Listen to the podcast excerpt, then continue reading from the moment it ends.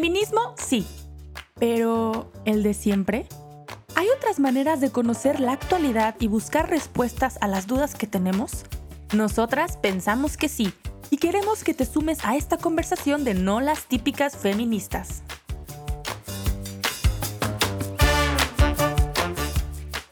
Hola, ¿cómo están? Es un gusto estar una vez más en un episodio de No las típicas feministas. Soy Pau Suárez y el día de hoy me acompaña mi tocallísima, Pau Núñez. ¿Cómo estás, tocaya? Hola, ¿qué tal? Un saludo estando aquí de nuevo. Oigan, bueno, pues tengo que confesar que mi corazoncito cada vez que va a grabar un capítulo se empieza a emocionar mucho, pero hoy especialmente está muy emocionado porque tenemos de invitado a un hidrocálido como su servidora, al que admiro muchísimo y que de una o de otra manera le he ido siguiendo la pauta de todo lo que ha ido haciendo, de todos los lugares en donde he estado haciendo cosas grandísimas, padrísimas y sobre todo con una actitud y un corazón súper grande. Entonces, mi José, creo que las palabras se quedan cortas, pero sabes que el cariño y la admiración es grande. Bienvenido mi querida Pau y Pau, las Paus, gracias, verdad. Me siento genuinamente muy honrado y muy agradecido que, este, que pueda yo participar en este espacio. Y pues, ¿qué te digo, mi Pau? Que así como nos hemos seguido la pista, pues desde hace muchísimos años, mi admiración y mi cariño, pues ya sabes que es multiplicado por 10. Así es que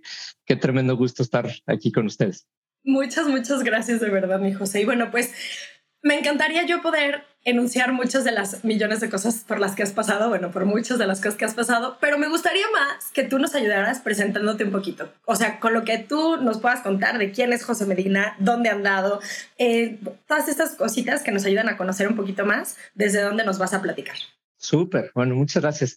Em, quisiera decir primero, pues me, me bueno, soy, soy José con acento en la O. Regularmente desde chiquito, por alguna razón, este, me empezaron a decir José, entonces eh, me conocen mucha gente como José. Este, me definiría como alguien, creo, inquieto.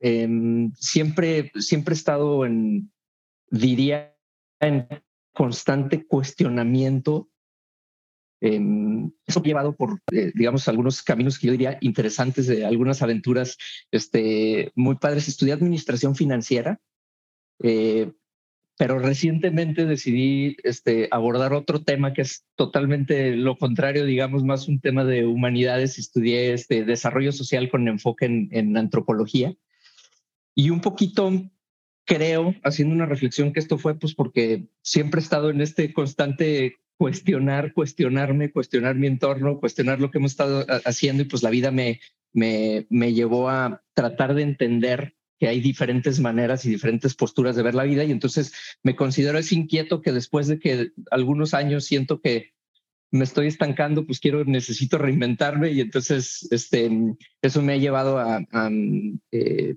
pues vivir diferentes etapas de mi vida muy, eh, pues muy de mucha plenitud, te diría, de mucho cuestionamiento también. Recientemente me casé hace un par de años, entonces ahora estoy viviendo la, la este, aventura de, de, un matrimonio que además lo hemos podido forjar estos, estos años eh, fuera de México y ha sido también, pues la verdad, algo, una, una bendición. Este, y pues creo que e, esa podría ser una gran introducción. Les diría que soy un apasionado de la música. Este, una de mis grandes pasiones es el tema musical como dato curioso, trabajé en un em, eh, eh, conectando cables para conciertos de rock en el norte de España. Entonces, este, ahí en el País Vasco. Em, entonces, bueno, fue una, una experiencia eh, tremenda. Profesionalmente ha sido muy privilegiado porque arranqué hace ya varios años, casi una década, un proyecto muy bonito que es el Instituto Razonable, que nos hemos dedicado a buscar eh, como el título lo dice, gente que esté tratando de retar eh, los límites a través del emprendimiento con impacto social, el emprendimiento con causa, este, y ayudarles a poner todos los recursos que estén a nuestro alcance para ayudarles a crecer. Entonces, ha sido un proyecto bonito, no nada más porque pues me tocó, este, junto con Rulo, mi socio, conceptualizarlo, ir creciendo un equipo que afortunadamente lo ha hecho mucho mejor que este, y el proyecto ha crecido porque nos hemos rodeado de un talento espectacular. Eh, pero sobre todo también me ha permitido conocer muchísima gente muy interesante, gente que está emprendedores trabajando en comunidades, eh, tratando de entender las problemáticas de tratando de entender y tratando de ayudarles a acceder a mercados de eso hasta personas que están tratando de retar a través, utilizando la tecnología, cómo puedes llevar acceso financiero a, a las comunidades. Entonces, esto estado muy padre porque la verdad es que llevo 10 años totalmente estimulado con, con, historias y con gente que está siempre pensando de manera propositiva. Yo, yo digo que el Instituto Irrazonable es como una revolución constructiva, ¿no? Estamos tratando de crear cosas mientras, mientras construimos. Eh, a partir de, de mi maestría eh, y con una inquietud, una vez más, como de reinventar un poquito y, y entender nuevas maneras de pensar, recientemente eh, comencé a trabajar para el Programa de Naciones Unidas para el Desarrollo, eh, un poquito con la intención de ahora tratar de entender una problemática que es cómo resolver problemáticas sociales, pero visto desde el punto de vista de la política pública, que pienso que en mucho en el tema en el que hemos estado, a veces es importante darnos cuenta de la importancia de la política pública como un mecanismo para crecer soluciones pues con muchísima escala, ¿no? Eso es un poquito de mí. Oye, me encanta porque hay un concepto que ustedes usan en el Instituto Irracionable que desde el primer día que lo escuché dije, tienen toda la razón. Y justo es como darte cuenta que hay unos PPUs, ¿no? Pinches problemas urgentes que de verdad necesitamos estar viendo. Y creo que definitivamente va a estar muy padre como también identificar esos, ¿no? O sea, esos problemas que tú has podido ir viendo en el, en el tema específico de la mujer.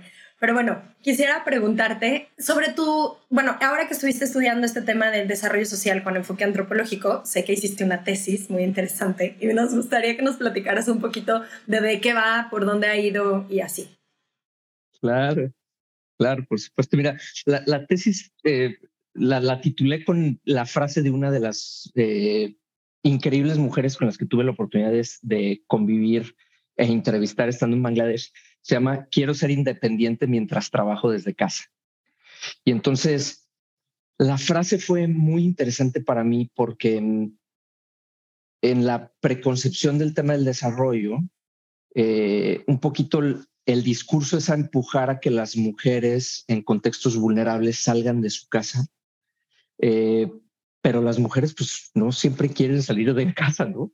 Y entonces, para mí fue muy interesante tratar de entender, bueno, qué estaba pasando que lleva a que una mujer llegue a esta conclusión o que esté tratando de buscar negociar en su mente, pues las dos cosas, ¿no? Está buscando el concepto de independencia con eh, el concepto de, eh, de quedarse en casa, ¿no?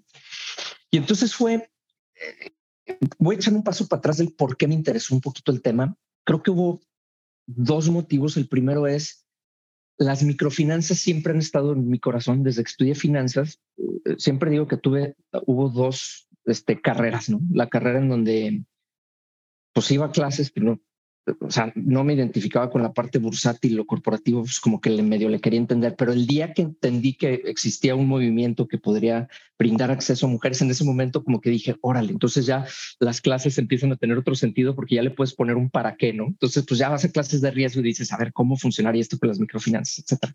Y este, y terminando la carrera, de hecho, mi primer trabajo fue, este, fue en la universidad, en el TEC de Monterrey, diseñando un producto, un proyecto para poder este, acercar donativos de estudiantes a través de un esquema de, de, microfinanzas y un esquema de consultoría que daban los mismos alumnos. Entonces, estuvo muy padre, ¿no? Entonces, eso por un lado siempre ha estado en mi corazón. Eh, junto con Rulo, mi socio, hace muchos años fuimos a capacitarnos para el Instituto Irrazonable en Estados Unidos y conocimos una persona de esta organización, que es una ONG muy grande en Bangladesh, eh, que dice públicamente que tiene 150 mil eh, colaboradores. Entonces es un monstruo de ONG. Pues resulta que me acordé que hace 10 años habíamos conocido a una persona que era un alto directivo y le escribí y le dije, oye, pues me acordé que tú estabas por allá. Este, y me contestó y me dijo, si quieres em, ampliar tus horizontes intelectuales, vente a hacer la investigación acá. Entonces, para mí fue muy interesante poder tener acceso a un lugar, eh, una ONG que lleva desde los años 70, que desde la concepción de Bangladesh como país, que esto ya lo entendí después y ahorita les cuento, vino acompañado de una eh, ONGización por así decir, y esta es una de las ONGs como más importantes y más relevantes eh, ahí, ¿no? Entonces, bueno, em, empiezo, empiezo a, investigar un poquito de, Bangladesh y, empiezo a escuchar un término muy interesante que es el empoderamiento económico. Y entonces, pues para mí me llamó mucho la felicidad eh, eh, el tema empoderamiento que está muy metido en el discurso de muchas de las organizaciones, este, empresas sociales. Pues todo el mundo hablamos de empoderamiento, pues un poquito qué es el empoderamiento, ¿no? Y ahí es donde, donde empecé yo a entender y una de las tesis originales que yo tenía es, bueno, vamos entendiendo qué es empoderamiento y cómo en una ONG tan grande, eh, pues están tratando de empujar lo que para ellos pudiera ser el término empoderamiento, ¿no? Y un poquito así nace la, la, inquietud de, de, mi tesis, por terminar de entender un poquito para clarificarme a mí qué significa empoderamiento, ¿no?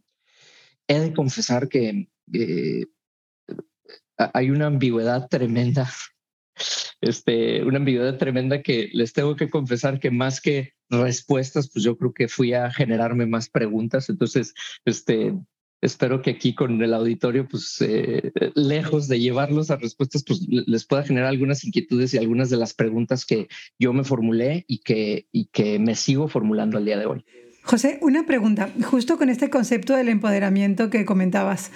Em, le decía ahora a la tocaya antes de encender los micrófonos que hace muy pocos días leí un libro que al final, de hecho, me encantaría recomendar lo que tú probablemente lo conozcas y seguro me, lo vas a enriquecer mucho, donde leía que se recomendaba en esta precisión del lenguaje, que no es la, manía, sino palabras que efectivamente representen más lo que buscamos, que se hablaba más de, o sea, que se sugería un uso de la, de la palabra más promoción que empoderamiento, porque justo las mujeres necesitan más un, que se vincule la idea de más bien que se desvincule el concepto, perdona, de autoridad con el de opresión. Es decir, cuando ganas autoridad y ganas independencia, no te estás poniendo ahora tú en el rol de ese que va a oprimir a otro. Entonces, que el empoderamiento salva solamente como la mitad del problema, cuando la promoción salva más la totalidad del problema. ¿Tú qué opinas de eso? Porque yo, hasta que no lo leí, no había caído en la cuenta de que, de que era insuficiente, pero era justo en lo que estás diciendo. Dices, claro, eh, que es una palabra talismán, pero que nadie ha definido del todo, ¿no? Sí, yo, yo concuerdo. Y esto, esto lo, lo leí en, eh, estando ya, o sea, siempre estamos codificando, cuando decimos empoderamiento, estamos codificando en, en términos de opresión. Y entonces, ¿qué significa? Que estamos asumiendo que estamos asumiendo que, la, que, que las mujeres en contextos vulnerados necesitan primero este, ponerse en ese código eh, para entonces generar, tener agencia y poder tener opciones.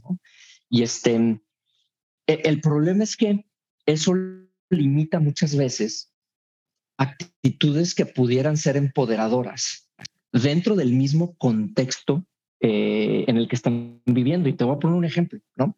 Eh, hay un caso interesante que hizo un, un autor que se llama Warden. Este autor decía en, en México, vino a estudiar el tema de microfinanzas en México y había, eh, resultó que se dio cuenta que había mujeres que estaban participando en temas de microfinanzas, pero no nada más con la intención de ellas empoderarse a sí mismas económicamente, sino que para ellas cumplía un doble propósito.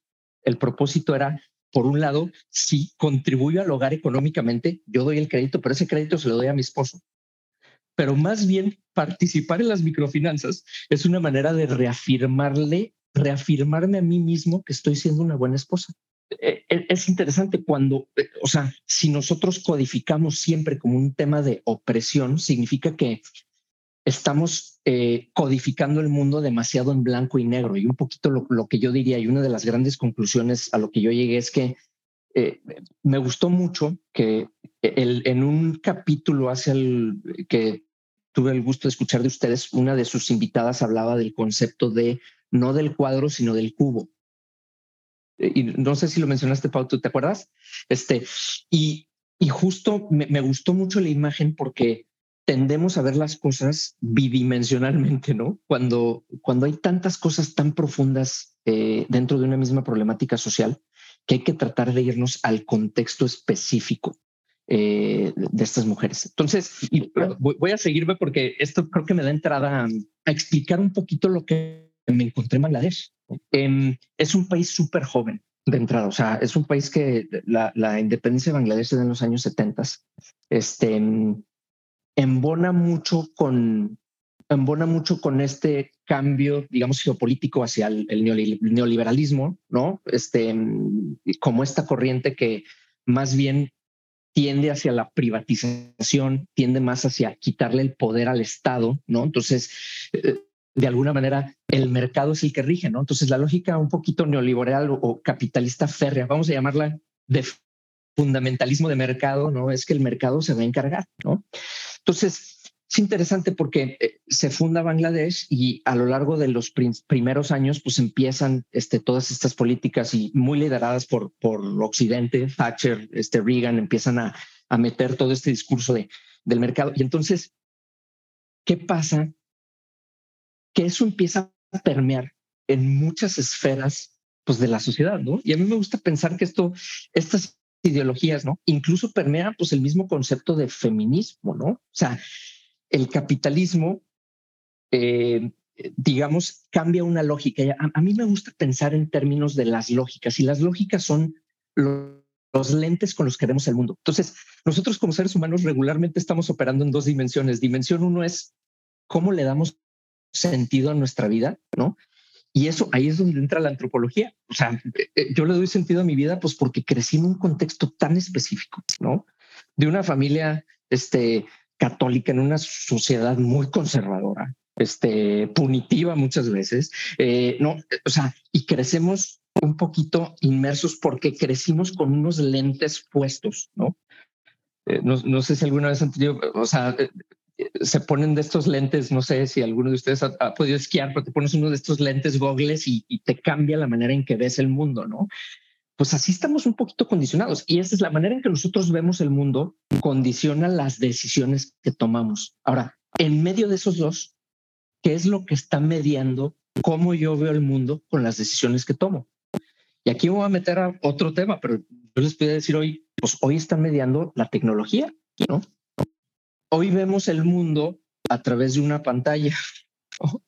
Y entonces, la manera en que yo le doy sentido al mundo y tomo decisiones, ahora hay, hay, factores que, mm, que me van guiando hacia ver el mundo de una manera u otra. Entonces, en, en, mi tesis un poquito me metí mucho a entender cómo la entrada del neoliberalismo va modificando eh, primero en el gran discurso social, ¿no? Este, me, refiero al gran, este, eh, empieza a haber un, un, cambio de discurso, por ejemplo, en las políticas sociales más hacia la feminización de la pobreza, ¿no? Entonces la mujer se empieza a ver como, este, la mujer ya no es un agente pasivo, sino que es un agente activo para, para el desarrollo, ¿no?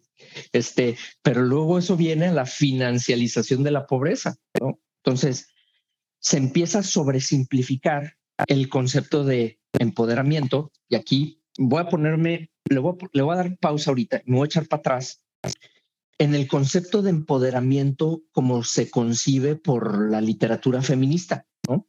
La literatura feminista, eh, y esta es una de las, eh, digamos, eh, como no, no, me considero un, este, alguien que sea experto en feminismos, pero me considero un feminismo en, este, en desarrollo, ¿no? Porque estoy cada vez queriendo leer más y entender más el tema. pero el mismo, el, el, se empieza a sobresimplificar el concepto de feminismo como lo habían planteado o de empoderamiento como lo habían planteado las feministas. Eh, eh, la corriente feminista original estaba muy inspirada pues en, todas las teorías del, o, el legado del movimiento civil en Estados Unidos. Y, este, y entonces había autoras como Srilata Batliwala, que es una, es una autora eh, de la India, una activista social férrea, que decía que el tema de empoderamiento femenino nace desde el poder y nacer desde el poder es que le das la capacidad de que las personas primero hagan un ejercicio de reflexividad para darse cuenta de la condición de subordinación que el ambiente la está poniendo. Entonces, hay poder, pero ese poder primero viene de reflexionar. Yo reflexiono y después tomo decisiones estratégicas que me permitan eh, incluso en la colectividad, ¿no? Es un ejercicio de poder colectivo organizarme para tratar de disrumpir estructuras de poder, ¿no? ¿Por qué? Pues porque el patriarcado, eso es, es una estructura, este, eh, es un legado histórico que viene a, imponer una manera de ver, este, de sentir, de actuar, en donde todos estamos con ese lente puesto, ¿no? Em, conforme empecé a leer, y, he de decir que mucho, pues esta es mucho la corriente también de las universidades. Tengo que decir que esto es, la universidad te intenta poner un lente, por supuesto. Entonces también hay que ser, ser críticos y, decirte a ti mismo, oye, bueno, esto es, esto es solamente este, un lente que te están poniendo, ¿no? Pero, pero mucho de lo que pude leer pues fue eh, darte cuenta que entonces el, capitalismo y el neoliberalismo como entra empieza a retar un poquito esos conceptos. ¿Qué pasa? Cuando el mundo del desarrollo social empieza a pensar en la feminización de la pobreza y entonces empiezas a poner a la mujer como la actriz central de desarrollo, ¿no?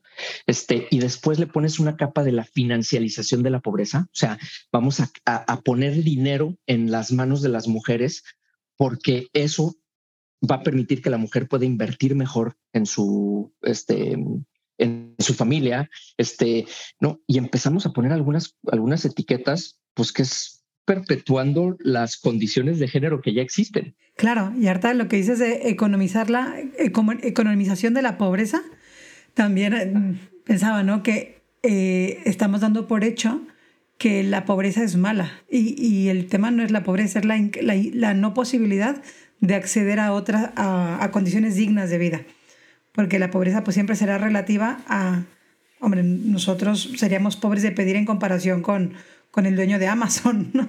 Dices, pero somos multimillonarios en comparación con la inmensa mayoría de la población mundial. Entonces, ¿el problema está en la pobreza o está, por el contrario, en la imposibilidad de acceder a una condición de vida digna? ¿no? Que me la merezco por mi dignidad humana y se la merecen pues, los descendientes, etc. ¿Nos podrías contar cuál fue tu experiencia viviendo en Bangladesh? ¿Qué viste? ¿Qué, qué, podríamos compartir en este podcast de tu experiencia que es inmensísima, seguro?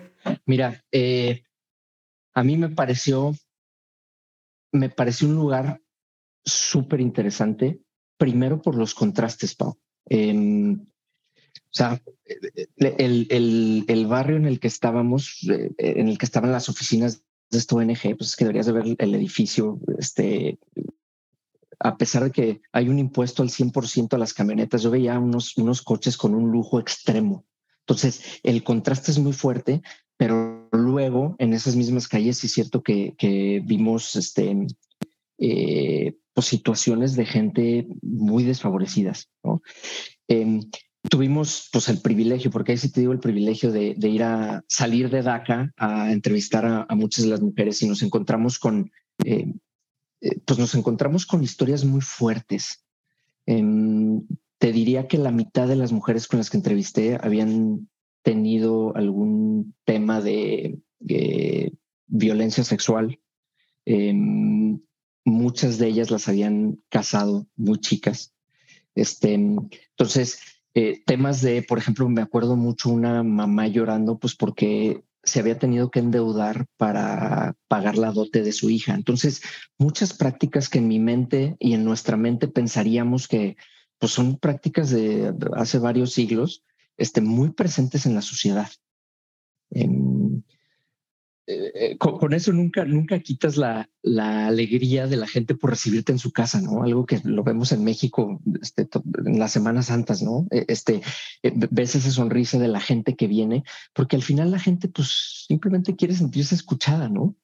Y, y, y este, y dentro de eso pues no, me tocó vivir unos gestos de amabilidad y hospitalidad increíble fuerte la experiencia también en el sentido, hay una, digo, y esto a, la margen del tema del pobre, de, la pobreza, en mi experiencia, mucha contaminación auditiva. Entonces es cansado. Después de dos meses me di cuenta que yo tenía un dolorcito de cabeza constante.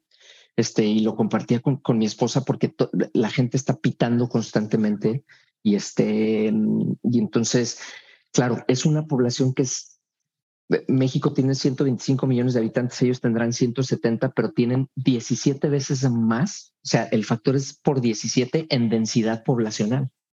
Entonces, este, el, asignamiento es, es fuerte, eh, es muy caótico, la verdad, muy caótico.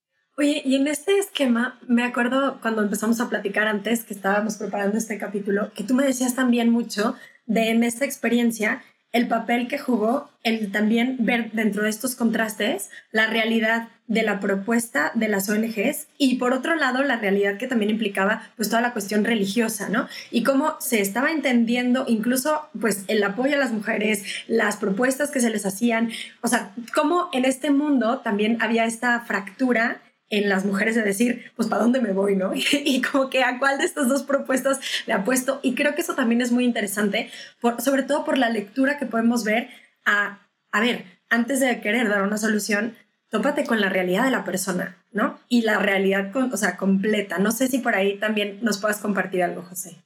Sí, por supuesto. Fíjate que eh, las ONGs son consideradas un estado, estado sombra o sea, agarraron tanto poder en la creación del, del, de, de, Bangladesh como país y fue muy sencillo, pues porque en la reconstrucción posguerra este, confiaban muy poco, los, los grandes donadores internacionales este, confiaban poco en la capacidad del gobierno local y entonces canalizaron la ayuda humanitaria de reconstrucción a través de las ONGs. Entonces, de un día para otro, las ONGs se convirtieron a final de los 90 en el 80, en el 8%, 10% del Producto Interno Bruto. Em, ahora, Bangladesh per se es muy interesante porque ha habido dos proyectos eh, que han sido enfocados en la mujer a gran escala. Y uno es el proyecto de microfinanzas, que ya hablamos un poquito de, eso, y otro es el proyecto de eh, la confección de ropa. Todas las marcas del mundo se están yendo a la confección de ropa en unas condiciones tremendas. Ahora, ¿qué sucede? Me encontré con un doble discurso porque Bangladesh es considerado un país paradoja. Por un lado, tú puedes ver todos los índices de desarrollo humano de alguna manera han ido creciendo. Este 6% de crecimiento de PIB anual, este, eh, ellos presumen que la mujer cada vez eh, ha, tenido más posiciones. De hecho, llevan una, tuvieron una presidenta, dos secciones, entonces liderazgo mujer. Entonces presumen mucho que el tema de la mujer ha crecido, pero al mismo tiempo los índices de violencia a la mujer han crecido tremendamente. una capa que hay que ponerle ahí que no eh, tiene que ver con esta sobre islamización de la sociedad. Entonces esto es interesante y esto lo entendí después. No lo entendí estando ahí, lo entendí después. Eh, ahora que estuve, ahora que llegué a Medio Oriente, pero resulta, yo me sentaba a platicar con muchos profesores de, de universidades y me decían, José, es curioso que hace 20 años tenía una alumna o dos con el velo y ahora tengo más de la mitad de las alumnas con el velo. Entonces resulta que la sociedad está yéndose hacia, hacia la derecha cultural un poquito diciendo y adoptando este, eh, manifestaciones islámicas. Y un poquito entendiendo es que en los años 70, parte de la reconstrucción, este, hubo un movimiento grandote de inversión en, en madrazas, en escuelas, este, eh, en escuelas coránicas. Y entonces, al día de hoy, que mi teoría y mi hipótesis es que eso tiene que ver con este todo un tema sectario que hay entre en Medio Oriente. Esto es un tema sectario de polarización entre comunidades de sunís y chiís que están representadas por este los saudis por un lado y los iraníes por otro lado y se han dedicado a financiar madrazas con la esperanza de poder eh, generar polaridades sectarias. Y esta es mi, mi, un poquito la lectura. Claro, eso en los años 70 al día de hoy se está viendo. Entonces, la sociedad está constantemente este, adoptando cada vez más eh, eh, los principios islámicos. Ahora, uno de los grandes principios islámicos es el purdá, es la seclusión. Entonces, eh, religiosamente, la mujer está llamada a tomar roles de, de reproducción social y quedarse más en el hogar no pueden salir no acompañadas y un poquito esa es la lógica del velo, ¿no? Entonces, te encuentras en una sociedad donde las ONGs están empujando todo este discurso de financialización de la pobreza, diciendo tú necesitas generar dinero y para eso tienes que salir de tu casa, pero culturalmente la norma actual es que te quedes en tu casa porque el esposo te está diciendo que te quedes en tu casa. Entonces, imagínate los mensajes cruzados en la mente de, las mujeres diciendo es que a quién le hago caso. Porque progreso, el progreso que me está vendiendo Occidente a través de las ONGs es uno, pero religiosamente me están diciendo que me quede en casa. Y es esa contradicción la vi en, muchas, eh, muchas de las conversaciones que tuve. Oye, una, una pregunta, a ver si se, mm, que seguro daría para mucho, pero a ver si puedes dar una respuesta breve. Tú como mm, experto y además con la experiencia que tienes en el campo, con esto que decías del velo, ¿qué es lo que está pasando? O sea, no, ¿cómo, cómo, cómo se puede saber si es que hay mujeres que antes no lo usaban y ahora sí lo usan? o hay mujeres que usan el velo que antes no llegaban y ahora sí llegan. O sea, el dato así en sí mismo, creo que se puede, uno le puede dar la lectura que uno quiera, ¿no? Es como, ahora me dicen que estadísticamente hay más mujeres en, a nivel mundial, ¿no? En las universidades hay más mujeres que hombres. Eh, es porque antes no podían y ahora sí pueden. Es porque antes no se contaba, porque de hecho hay estadísticas que no contabilizaban a las mujeres y ahora sí las contabilizan. O sea, el puro dato me, me baila en la cabeza. Porque al mismo tiempo que, que te escucho esto, pues veo lo que pasa en Afganistán y dices, menos mujeres con más velos, ¿eh? Fíjate que sí, em, reviso el dato exacto, porque debo tener la estadística, pero eh, en, percepción, esto te lo digo en varias conversaciones que tuve con gente, la percepción social es que ahora hay mucho más. O sea, te digo, un profesor diciéndome, José, esto eh, eh, es poco común ver tanta, tantas mujeres ahora con velo. Entonces sí es un tema de la percepción este, que la persona de clase media bengalí está teniendo sobre lo que está aconteciendo socialmente. ¿no?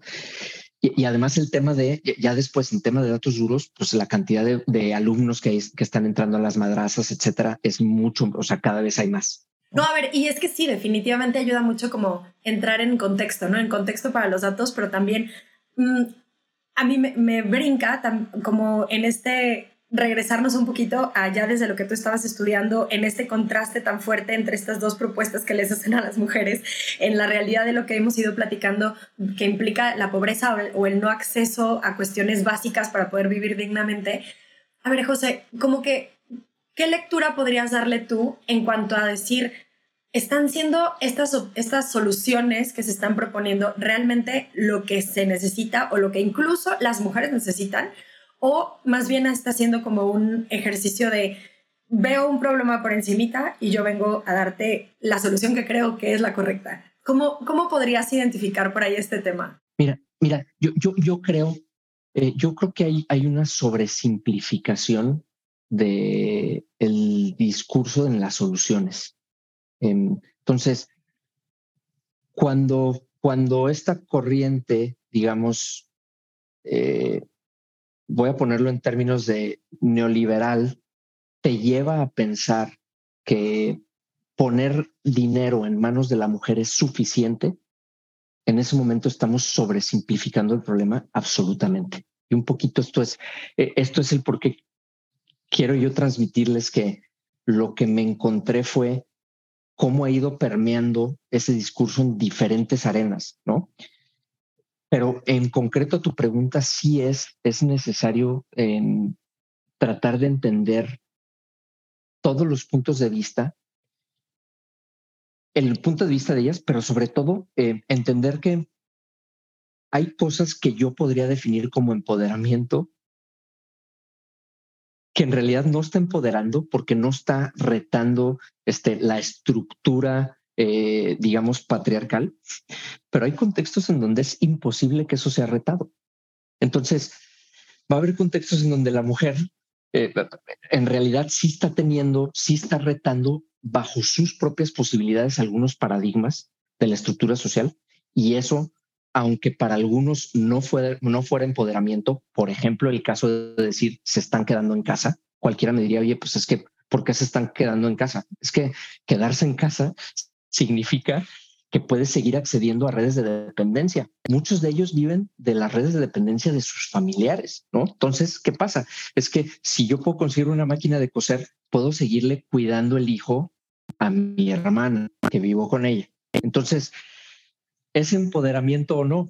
Pues mira, eh, yo, yo creo que muchos podrían decir, es que si se está quedando en casa, pues a lo mejor no, pero yo creo que sí está teniendo una actitud eh, de agencia diciendo estoy decidiendo eh, quedarme en casa y trabajar desde aquí porque eso me permite seguir cumpliendo con las normas que al final tengo que jugarlas de alguna manera. Y no sé qué tanto más allá de las normas, por ejemplo, en el ejemplo que acabas de dar, este, de, de si me quedo en casa puedo cuidarle el hijo a mi hermana, pues más allá de las normas, a lo mejor también estamos hablando de un anhelo, ¿no? O sea, ese anhelo de comunidad, ese anhelo de permanecer en familia, ese anhelo de decir, sí, claro, quiero crecer profesionalmente, quiero tener a lo mejor esta posibilidad de ser hasta cierto punto, cierta independencia económica, pero sin perder esa otra parte de valores como adintra que creo que también podemos dejar de ver cuando queremos ver estas soluciones que tú comentabas como simplistas, ¿no?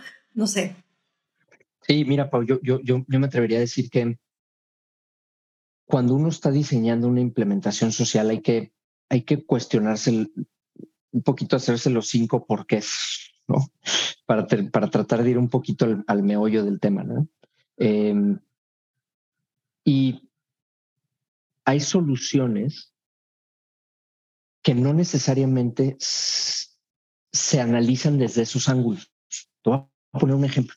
Em, y esto está muy estudiado en, en algunas comunidades de mujeres que les dan microcrédito, organizan grupos comunitarios para que las mujeres de alguna manera absorban un crédito como grupo, ¿no? En vez de absorberlo a nivel personal. Y es una metodología que viene inspirada de Bangladesh, de Bangladesh para el mundo, el Banco Grameen, este, que después se dieron cuenta que el hecho de juntar a las mujeres en, estos grupos eh, solidarios, les llaman, tenía muchas cosas muy positivas, ¿no? Eh, de repente les dabas un espacio en donde podían hablar cosas que no podían hablar en sus casas, ¿no? Eh, pero luego, ¿qué pasa? Una microfinanciera necesita cobrar los créditos. Entonces, le daban el liderazgo a una eh, mujer del grupo que regularmente era la más líder y de repente la convertían en la cobradora. Ahora, si tú como mujer no puedes pagar tu crédito en una sociedad en donde el honor es tan importante, porque una vez vamos a hablar otra vez de códigos, de símbolos, el honor como simbolismo es muy importante para la mujer bengalí. Este, si no puedes pagar, pues te estás desgraciando ante una comunidad completa. Entonces, ¿qué pasa? Que estas microfinancieras, la gran crítica es que muchas veces eh, utilizan estos recursos de normativa social entonces maximizar su capacidad de cobro. Entonces, una misma herramienta que es positiva, hay que tratar de ver los dos ángulos, ¿no? en realidad está generando las capacidades para que la mujer pueda tomar la decisión que quiera o estamos aprovechando de, la normativa social para que la mujer, en vez de tomar decisiones, se sienta este, con vergüenza y entonces estás capitalizando de la vergüenza de la mujer, pues para hacer más dinero.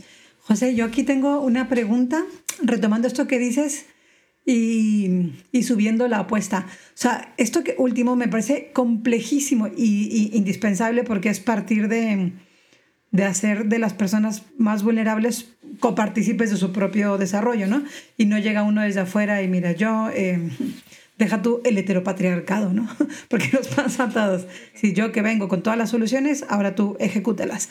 ¿Cómo se aplica esto en un contexto más cercano, como es México? Donde tú hacías alusión, ¿no? A las experiencias de Semana Santa, creo que muchos de los que escuchan este podcast, eh, pues sí, han tenido experiencias de misiones, eh, un fin de semana en un pueblito, el contacto con la señora que conoces, que fíjate que vende la fruta afuera o que ayuda y viene a mi casa a limpiar no sé cuántos días a la semana, etc.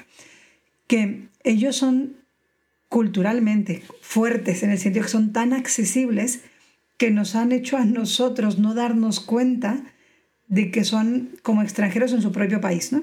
Entonces, ellos cuando se, cuando se han movido en nuestros contextos, ¿no?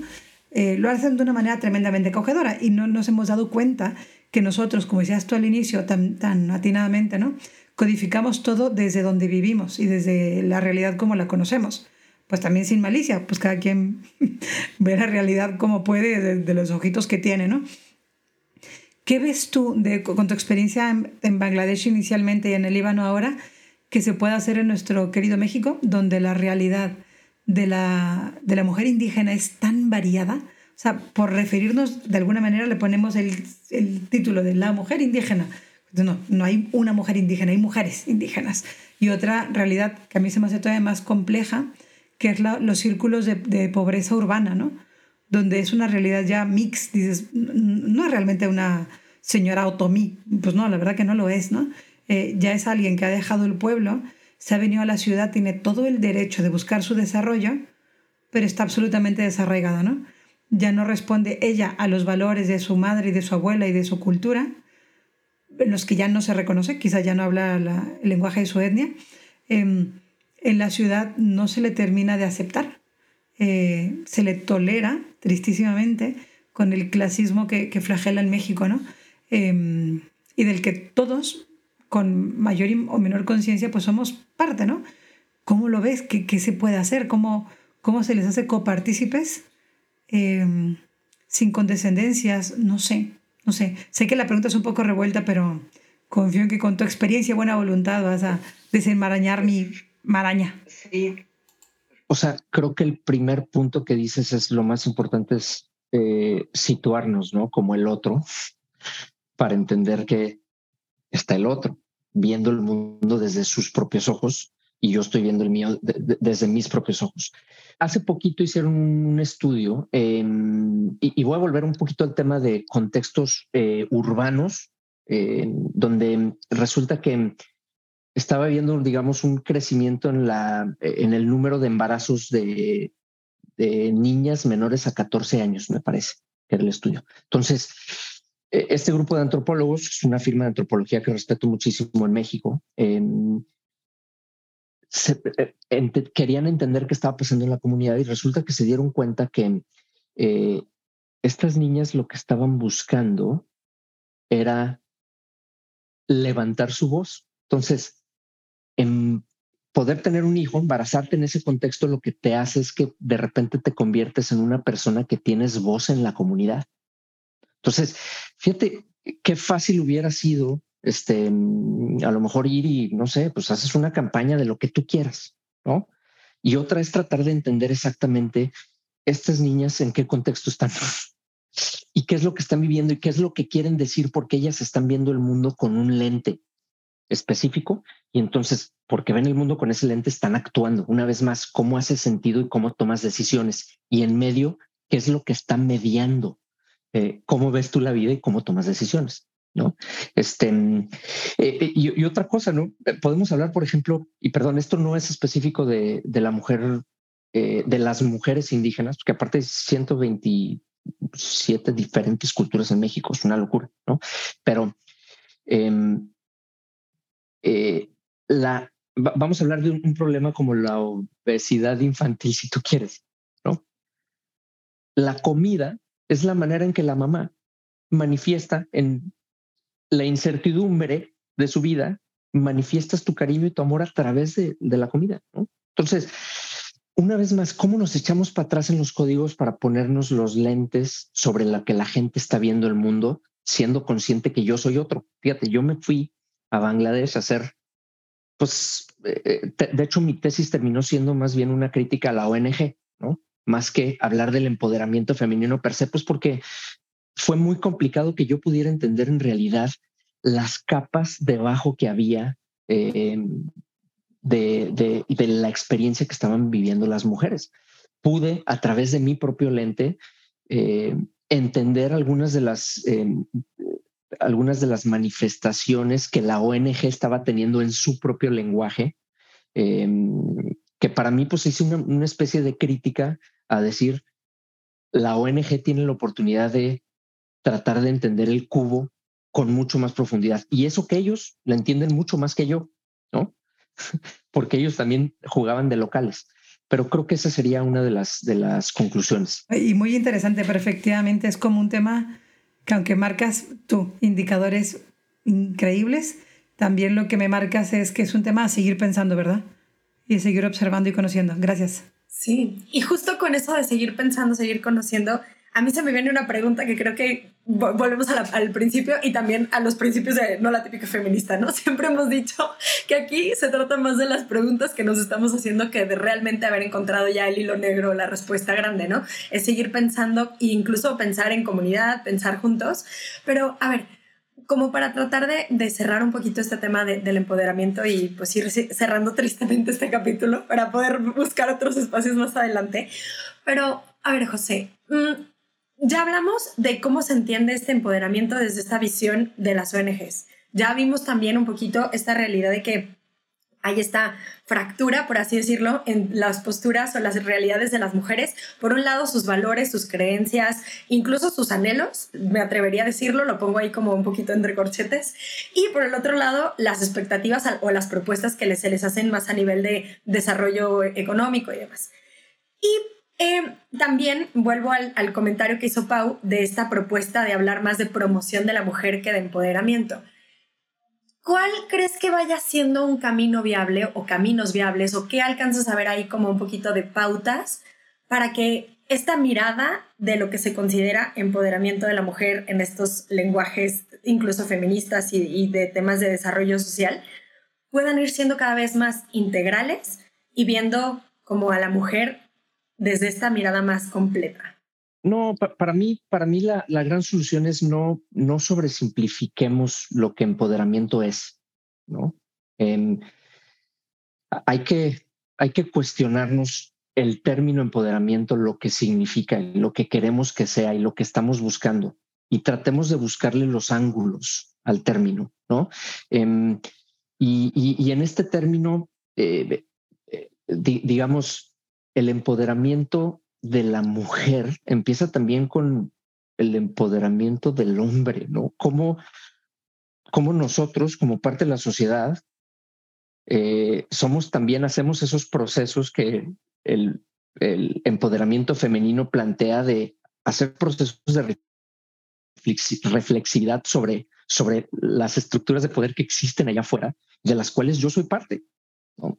Entonces, uno de los grandes temas que yo le recomendaba a, las personas de, las ONGs es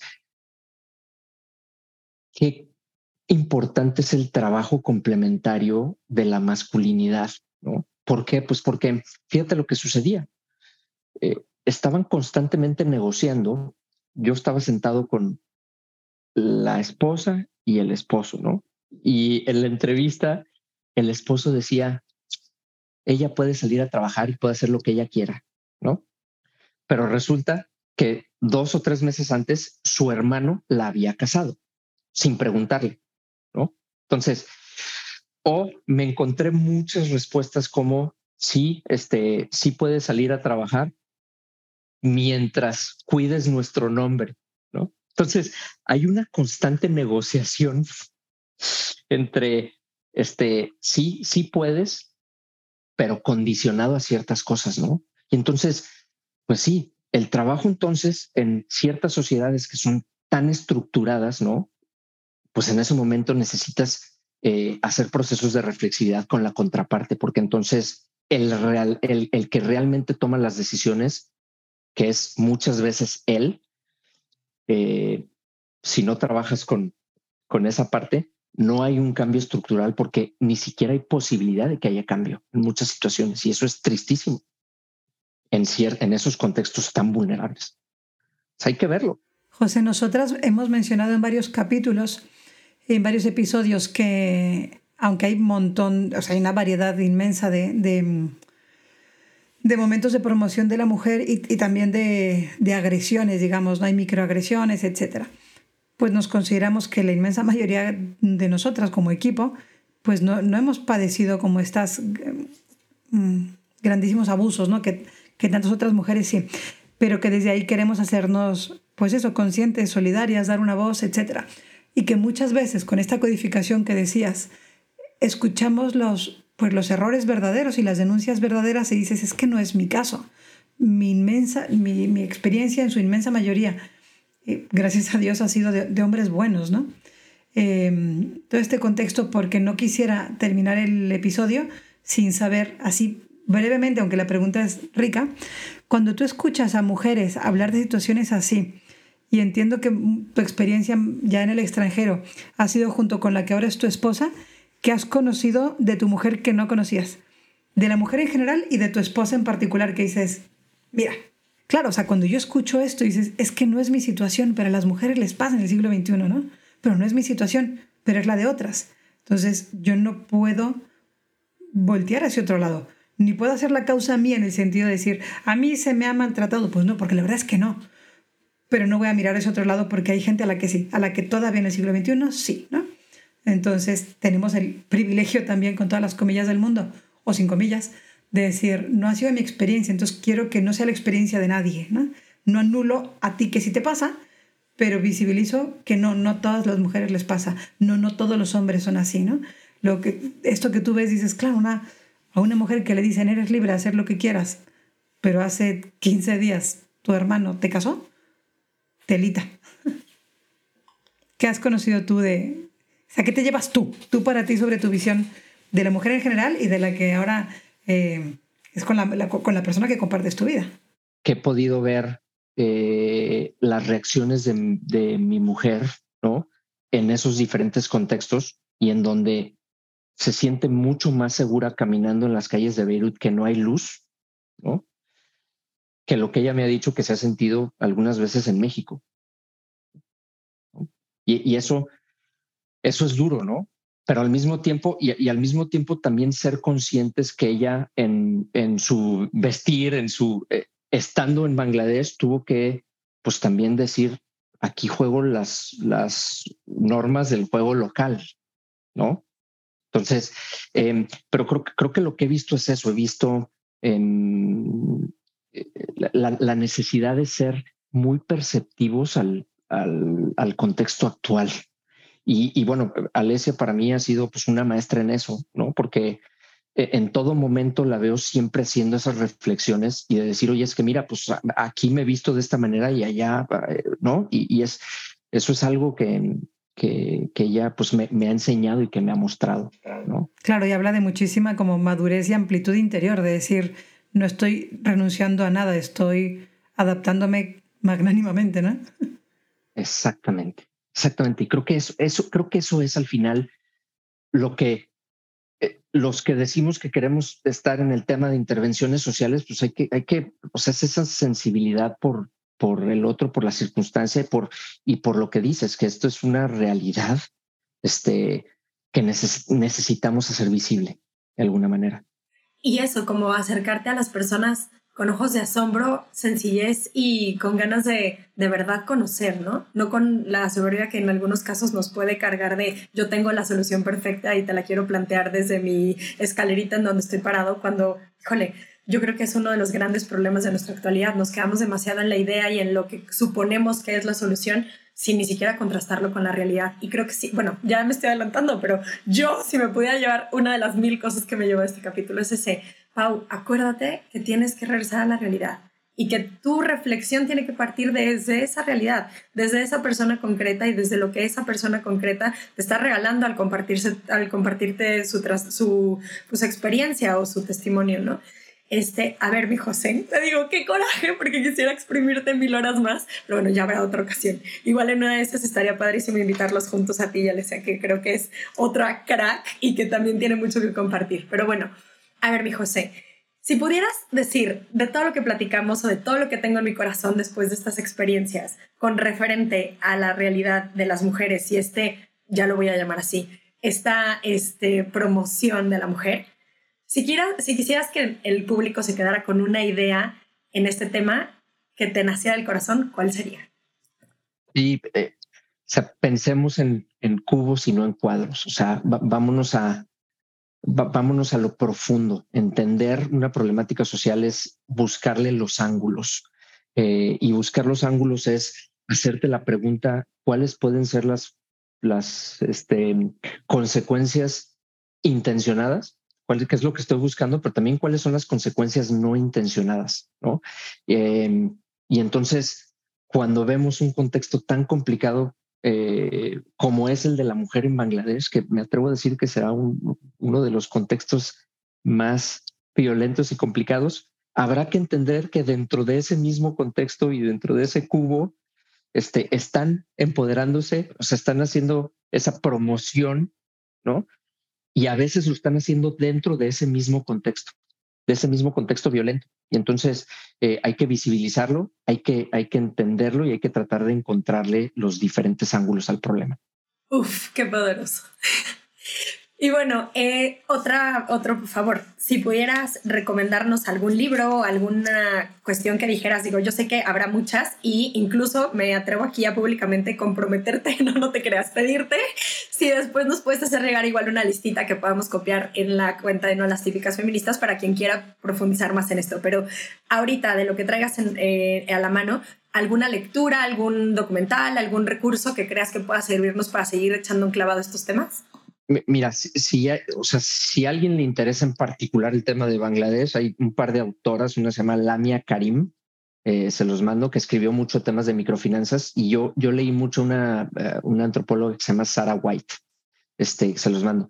Si, si les interesa un, un poquito el tema de eh, pensar en cubos y en pensar en sistemas, hay una autora que se llama Donella Meadows, que se llama, tiene un, un, libro que se llama Pensando en Sistemas, que es muy interesante, y tiene un ensayo que se llama Los 12 Pasos para Intervenir Sistemas. Y bueno, eh, eh, lo interesante es que eh, un poquito te, te reta darte cuenta que hay diferentes puntos para ver un mismo problema, pues hay que, hay que identificarlo sistémicamente, ¿no? Desde las diferentes aristas que pueda tener el problema. Este, y luego, eh, les voy a dar una recomendación que no necesariamente tiene que ver con tema de género, pero es un, un, este, un podcast que me llama mucho que se llama Philosophize This, este, de un autor que se llama Stephen West. Y este son eh, clips de filosofía, pero luego me ha servido mucho porque pues este, también la filosofía pues siempre está impregnada en, en, en cómo te pones y te quitas un cierto lente, ¿no? Entonces, particularmente disfruto mucho escuchar esos, este, esos clips. Sigan, por supuesto, por supuesto, si hay un tema de emprendimiento con impacto social, sigan el podcast Irrazonables, este, en donde en algunas ocasiones se tocarán temas de género, pues más enfocado a temas de, de, de impacto social y eh, medioambiental. Perfecto, aquí se los ponemos también en la parte de abajito para que puedan ir para allá. Mi Pau, sé que tú también tienes una recomendación del libro que mencionaste. ¿La quieres dar? Sí, yo les recomiendo. Eh, de hecho, les recomiendo que hagan lo que acabo de hacer yo, que acabo de abrir Spotify para seguir estos dos podcasts, que me voy a dar un maratón de irrazonables. Eh, ya espero, ¿verdad? Que se note. Eh, sí. Y no, no, solo comprar libros en Amazon, opto por Iberlibros anuncio no patrocinado, Iberlibros patrocínanos, pero um, el libro que yo les quiero recomendar se llama Desarrollo Humano Integral y Agenda 2030 de José María Larrú, que ayuda mucho a tener el ángulo eh, con este tema de, la Agenda 2030, es decir, que algo no sea tu problema no quiere decir que no sea un problema, ¿no? Eh, y hace un análisis como muy amplio. El libro está escrito desde la situación concreta de España y automáticamente les abre, es decir, esto pasa aquí, pero esto no pasa en toda Europa, ni en América Latina, mucho menos en África y en Asia. Dices, por eso es importante poner la mirada aquí. Y, pone mucho en valor este libro la fuerza del consenso.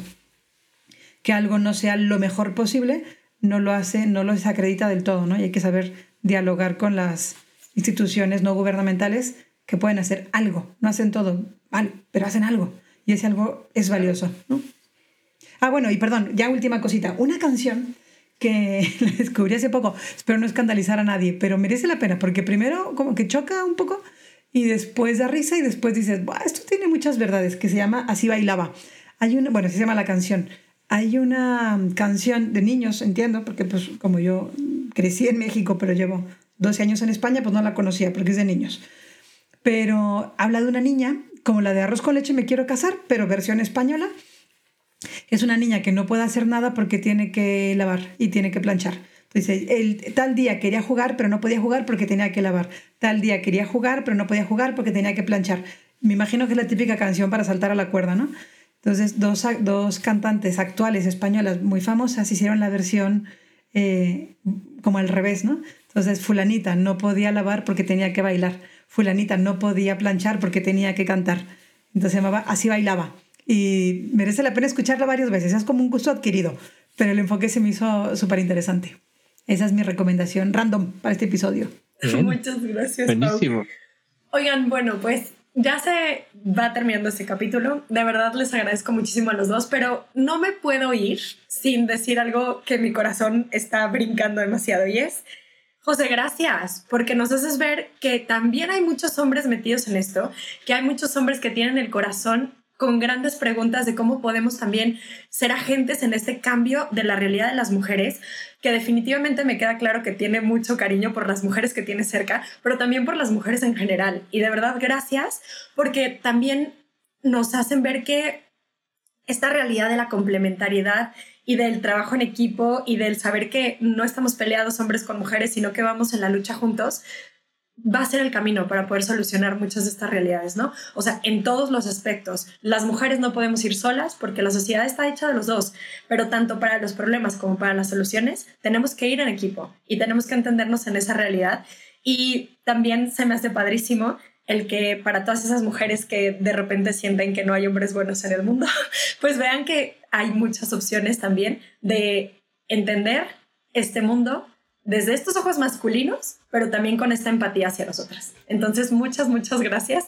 Te mando un abrazo grande hasta Beirut. Dale por favor otro a tu esposa que espero poder conocer y platicar mucho con ella también pronto. Y bueno, pues este fue nuestro capítulo. Eh, hasta aquí. Muchísimas gracias por escucharnos. Esperamos poder seguir con estas reflexiones. Y por favor, no dejen de seguirnos en nuestras redes sociales. Nos encuentran como No la Típica Feminista en Instagram, Facebook, YouTube. Y por favor también déjenos por ahí sus comentarios al respecto para poder seguir profundizando en estas inquietudes. Un abrazo enorme a los dos. Gracias. Gracias. Gracias. Gracias. Qué gusto. Abrazote.